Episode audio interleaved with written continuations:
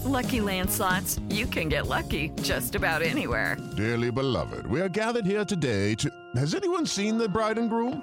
Sorry, sorry, we're here. We were getting lucky in the limo and we lost track of time. No, Lucky Land Casino, with cash prizes that add up quicker than a guest registry. In that case, I pronounce you lucky. Play for free at LuckyLandSlots.com. Daily bonuses are waiting. No purchase necessary. Void were prohibited by law. 18 plus. Terms and conditions apply. See website for details. As a longtime foreign correspondent, I've worked in lots of places, but nowhere as important to the world as China. I'm Jane Perlez, former Beijing bureau chief for the New York Times. Join me on my new podcast, Face Off US versus China, where I'll take you behind the scenes in the tumultuous US China relationship. Find Face Off wherever you get your podcasts.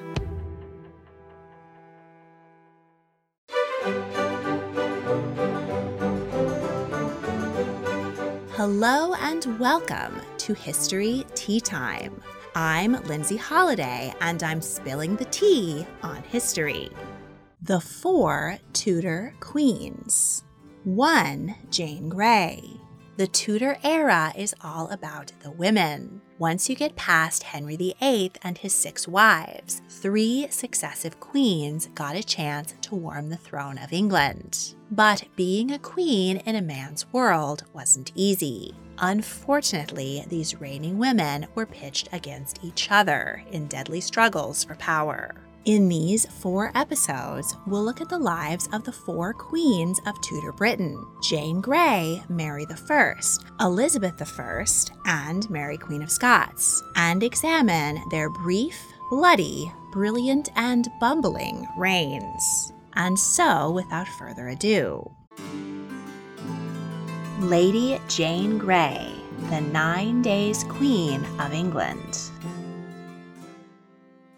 Henry VIII's only son, Edward VI, died tragically young. On his deathbed, he signed a new will surpassing his rightful heir, his Catholic sister Mary, and making his cousin, 16 year old Protestant, Lady Jane Grey, the new queen. The reluctant teenager sat on the throne for only nine days before the people rallied behind Princess Mary. Once she claimed her birthright, Queen Bloody Mary had her cousin beheaded in the Tower of London.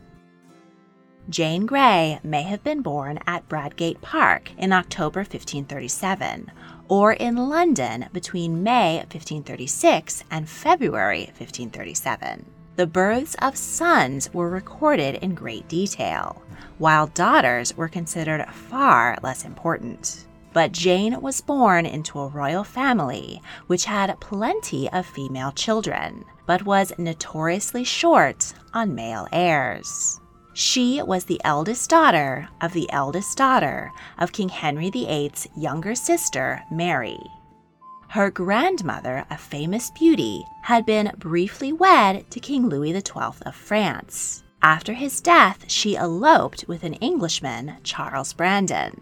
The king was furious, as he had wanted to marry her off to another old man, but he loved his sister, so decided not to have Charles beheaded. Instead, he levied a hefty fine, which impoverished the newlyweds. They were poor but happy, and most importantly for our story, English. The Brandons had four children two sons and two daughters. Their firstborn son died in infancy, but their second, Henry Brandon, had a slim but real possibility of becoming king.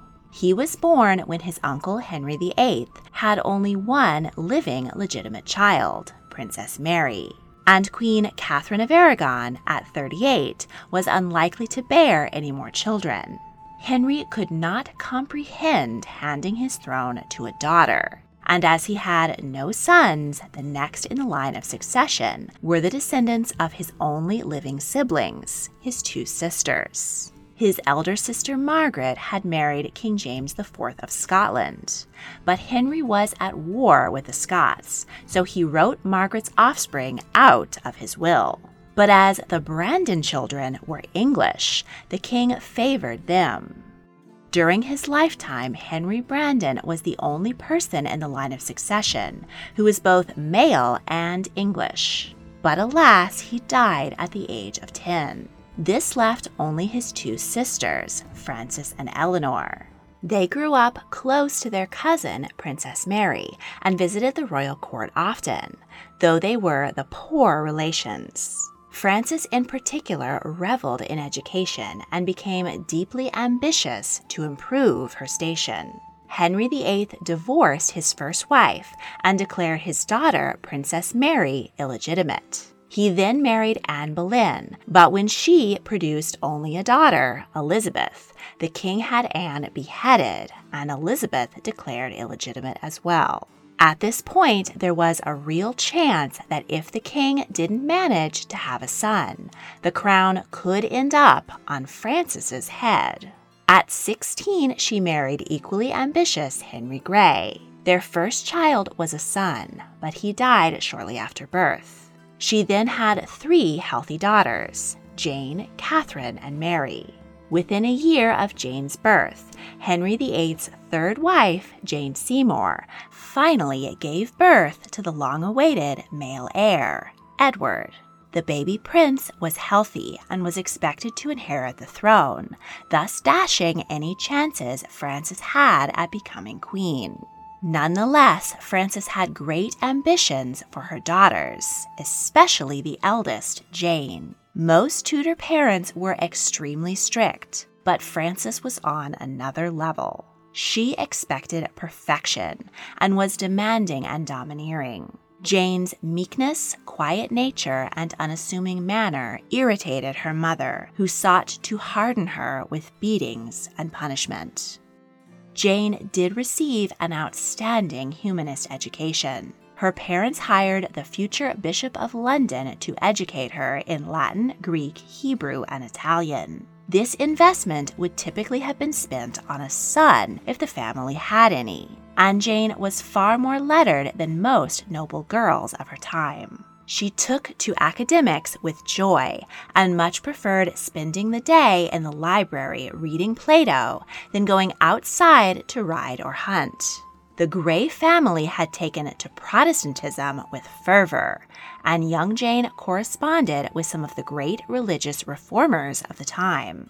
Frances became friends with the king's sixth and final wife, Catherine Parr, also a devout Protestant, and a highly educated woman. She secured 13 year old Jane a position at court as a maid of honor to the Queen. Jane admired Catherine and grew very close to her, seeing her as a second, kinder mother. When Henry VIII died in 1547, his will left the throne to his nine year old son, Edward VI. Next in the succession, he reinstated his two daughters, Princess Mary and Princess Elizabeth, though they were still legally illegitimate. Henry officially struck the Scottish line of his sister Margaret out completely, but provided that if his children didn't have offspring, then the crown would pass to the descendants of his younger sister, Mary.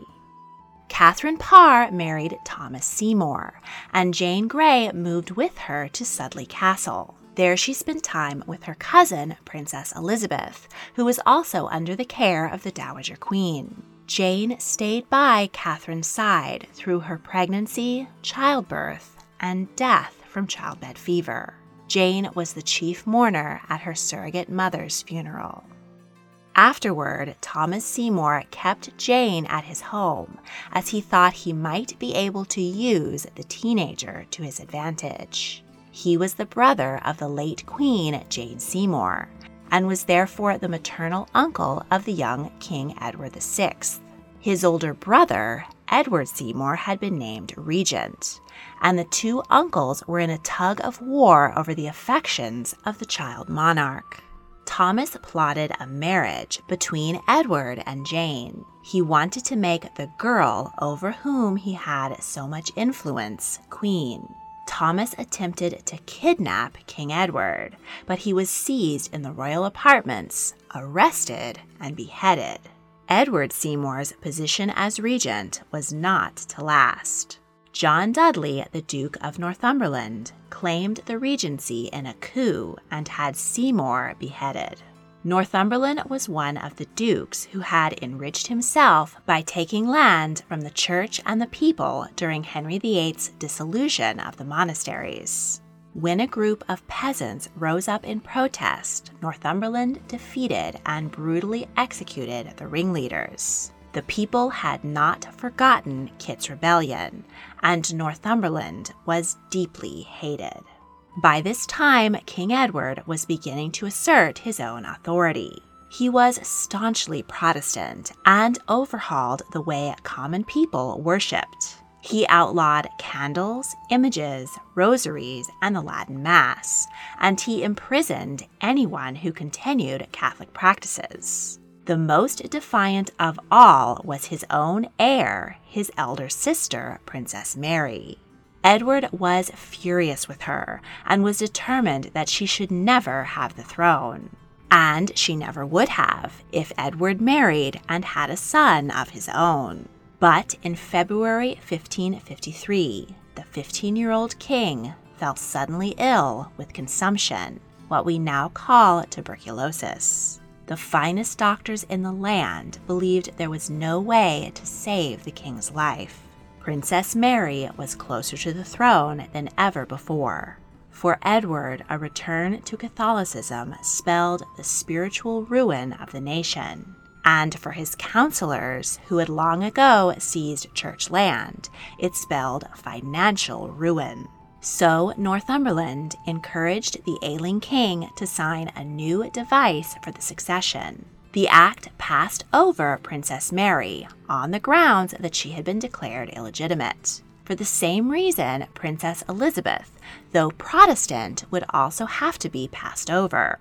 So that meant the throne must go to his cousin Frances and her three daughters, Jane, Catherine, and Mary. But Edward, like his father, couldn't possibly comprehend a woman inheriting the throne. So instead, he bequeathed the crown to Frances's heirs male, who didn't yet exist. The Grey daughters were hastily married off in the hopes that one of them would bear a son before the king's death. Twelve year old Catherine was wed to the son of the Earl of Pembroke. Mary, only eight, was betrothed to the middle aged and disfigured Baron of Wilton. The greatest prize, 16 year old Jane, was married to Northumberland's own son, 18 year old Guilford Dudley. When first informed of her betrothal, Jane refused, but her father struck her several times, making it clear that she had no choice in the matter. In May, Jane and Dudley were wed in a ceremony fit for a king and queen. King Edward was too ill to attend, but he issued a royal warrant providing fine clothes for the wedding party, jousts, masks, and the attendance of foreign ambassadors. The king's health continued to fade fast, and it became clear that there would not be time for Jane to become pregnant and deliver a bouncing baby boy. Edward would have no choice but to settle for a woman inheriting his throne. On his deathbed, he changed the device of the succession. At Northumberland's request, he passed over Frances and changed the wording of who would get the crown from the Lady Jane's heirs male to the Lady Jane and her heirs male. And with that stroke of the pen, he changed his cousin's fate. When you need mealtime inspiration, it's worth shopping Kroger, where you'll find over 30,000 mouthwatering choices that excite your inner foodie. And no matter what tasty choice you make, you'll enjoy our everyday low prices, plus extra ways to save, like digital coupons worth over $600 each week. You can also save up to $1 off per gallon at the pump with fuel points. More savings and more inspiring flavors make shopping Kroger worth it every time. Kroger, fresh for everyone. Fuel restrictions apply.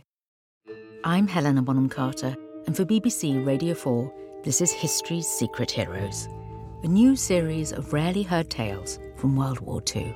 They had no idea that she was Britain's top female codebreaker. We'll hear of daring risk takers, What she was offering to do was to ski in over the high Carpathian mountains. Of course, it was dangerous, but uh, danger was his friend. Subscribe to History's Secret Heroes wherever you get your podcasts. Edward died on the 6th of July, 1553, age 15. Northumberland managed to keep the new succession plan and the king's death a secret he invited Princess Mary to court where he intended to arrest her. But someone tipped her off, and instead she fled to Norfolk, where she was confident of support. Northumberland sent ships to the Norfolk coast to prevent her escape or the arrival of reinforcements from her many allies on the continent. He also called troops loyal to him to secure the Tower of London, the fortress which was at the center of power in England. Whoever held the tower held the throne.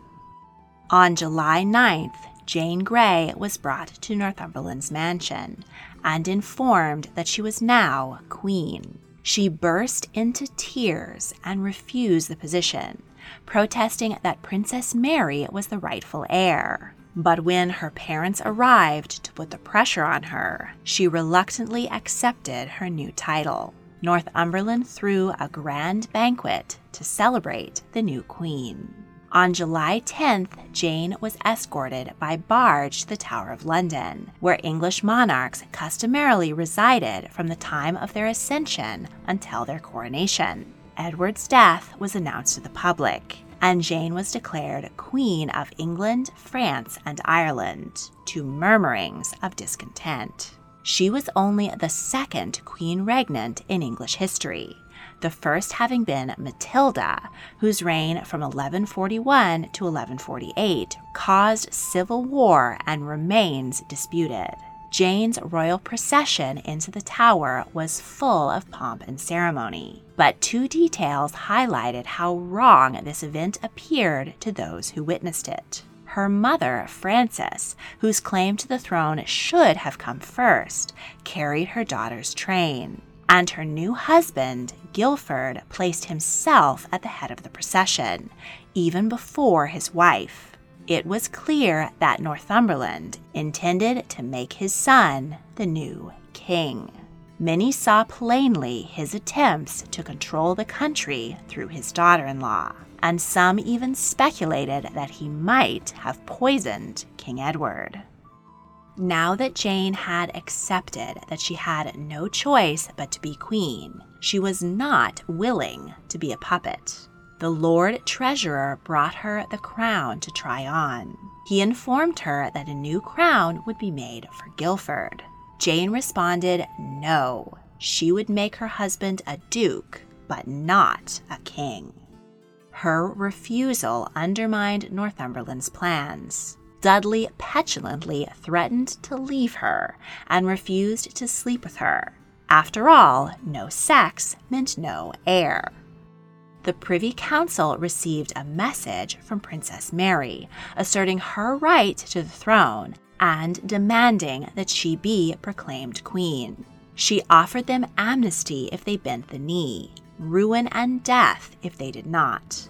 The council replied that Jane was queen by Edward's authority, and that Mary was illegitimate and supported only by a few lewd, base people.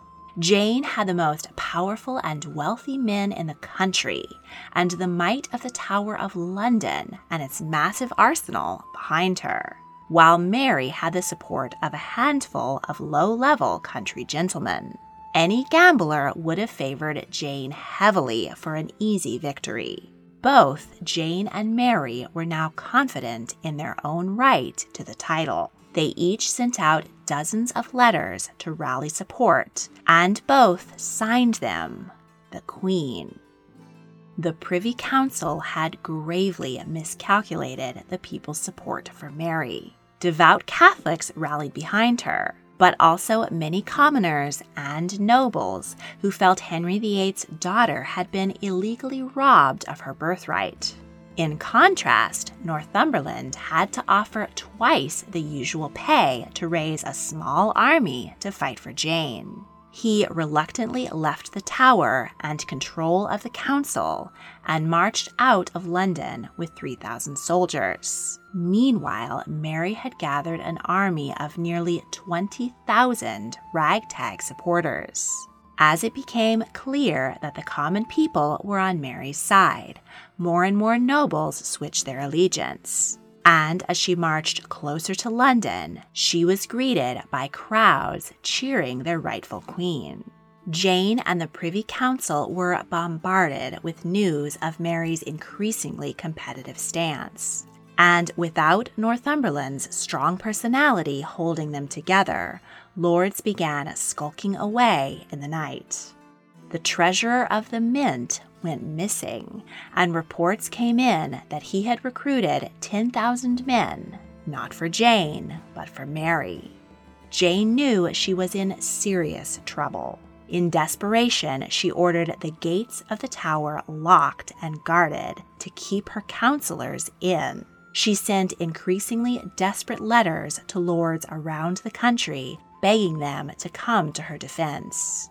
Meanwhile, Guilford continued to put on airs and dress as a king. He presided over council meetings and dined in state alone. Finally, Northumberland was in position to engage Mary's forces. He had fewer men, but much stronger artillery. That was until his ships anchored off the coast mutinied and lent their considerable firepower to Mary. When news reached him of just how much the odds were stacked against him, he abandoned the cause and rode away. Back in the tower, Jane's own uncle, the Earl of Arundel, had abandoned her as well. He called an emergency meeting of all the privy councillors who had left Jane. Together they signed a letter declaring Mary queen and making Northumberland the scapegoat for everything that had happened. Arundel rode post haste to Mary to tell her of the council's change of heart. He begged her forgiveness in the hopes of saving his own neck. The rest of the councillors went to Cheapside and announced that Mary was now queen. The people rejoiced, bonfires were lit, wine was guzzled, and songs were sung throughout London. On July 19th, only Jane's husband and father remained with her in the tower. Lord Grey entered the throne room where his daughter was sitting. He removed the cloth of state from over her head, in clear indication that she was no longer queen. There was no anger, no tears. Jane had never wanted the throne, and she said she would give it up as gladly as she had accepted it. She asked, rather naively, can I go home now? But rather than her nightmare coming to an end, it had only just begun. Jane, Dudley, and Henry Grey were escorted from the royal apartments to another, much less glamorous part of the tower, the jailhouse. Northumberland, who had so nearly taken control of England, was arrested by Arundel on his cart ride back to London, he was pelted with stones. On the 3rd of August, Queen Mary, dressed head to toe in purple velvet, gold, and jewels, rode triumphantly into London to take control of the tower. Cheering crowds lined the streets. She recognized that Jane had been a political pawn, and she did not wish to execute her cousin. Jane's mother, Frances, pled with her childhood friend, Mary, that her husband and daughter had been led astray by Northumberland. Henry Grey was pardoned and set free. Northumberland, in desperation, converted to Catholicism. But that didn't buy him the Queen's mercy. He was beheaded on August 22nd in front of a massive, jeering crowd. Jane and Guilford remained locked up in separate parts of the tower, while Mary's advisers pressured her to dispose of her former usurper. On November 13th, Jane was led out of the tower and walked a mile through the streets of London to the Guildhall where she was put on trial. The court began with a Catholic liturgy. Jane, dressed in black, held a Protestant prayer book. She sat calmly as the charges against her were read. Multiple documents she had signed, Jane the Queen, were used as proof of her treason. She pled guilty and was sentenced to burning at the stake or beheading at the Queen's pleasure. Mary continued to put off signing the death warrant. Jane was family, and she might have even pardoned her and allowed her back at court. But the cousins still had one big conflict. Jane would not convert to Catholicism at any cost. Mary's first priority as queen was to undo all the Protestant reforms her father and brother had made. Laws were reversed, and Mass and the Latin prayer book were reintroduced. Mary, already 37, was desperate to wed and give birth to a Catholic heir who would keep the country on the path of righteousness she fell in love with the portrait of her cousin, King Philip II of Spain. Philip was preparing to come to his bride, but he was scared off by a new uprising in Jane's favor. Protestant Sir Thomas Wyatt raised 4,000 men in an attempt to remove Mary from the throne. The rebels were defeated easily by the crown's forces, arrested and hanged. Henry Grey was discovered to be one of the rebels, thus sealing his daughter's fate. As long as Jane lived, she would be a rallying point for Protestant rebels. So Queen Mary signed her cousin's death warrant. During their seven months of incarceration, Guilford carved his wife's name into the stone wall of his cell. When he was informed that he was to die in five days, he requested to see Jane one last time. But she refused, answering that it would only increase their misery and pain, and that they would shortly meet again in the afterlife. On February 12, 1554, Jane watched from a window as her husband was led to the scaffold where many gentlemen waited to shake the hand of the erstwhile king consort. When the axe struck him, she exclaimed, O Guilford, Guilford. Next, Jane was brought to the scaffold. She was composed and brave, even at the sight of the axe and her husband's decapitated corpse. She gave a short speech confessing her guilt in accepting a throne that was not rightfully hers. According to legend, she asked the executioner, Will you take it off before I lay me down? referring to her head. To which he answered, No, madam. Once blindfolded, Jane was unable to find the block with her hands, and in a moment of panic, she cried out, What shall I do? Where is it? A witness came forward and helped her to find her way. With her head laid down on the block, Jane spoke the last words of Jesus Christ Lord, into thy hands I commend my spirit. And the 16 year old, nine days queen, lost her head. Jane and Guilford were buried together, along with other victims of the Tower of London, in the chapel of St. Peter ad Vincula. Her father, Henry Grey, was beheaded 11 days later. Her mother, Frances, was granted a pardon and lived at court with her surviving daughters, Catherine and Mary.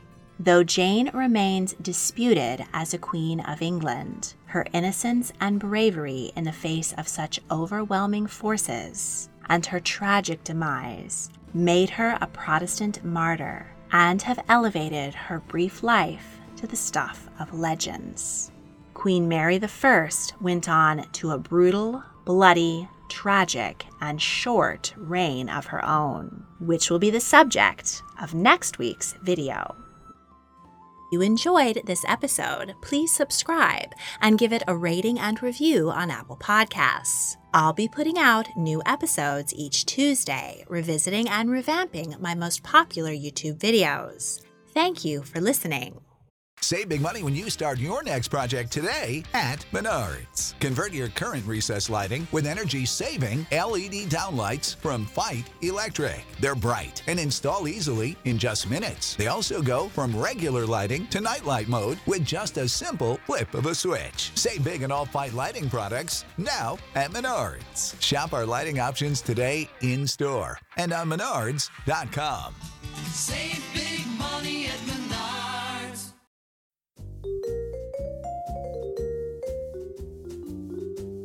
love history but hate when it's stuffy and boring? Well, look no further and join me, Katie Charlwood, your friendly neighbourhood social scientist and reader of books, as I delve into unsolved historical mysteries, murders by gaslight, and of course, women who have been misrepresented through all time. On Who Did What Now, the history podcast that's not your history class. Listen wherever you get your podcasts.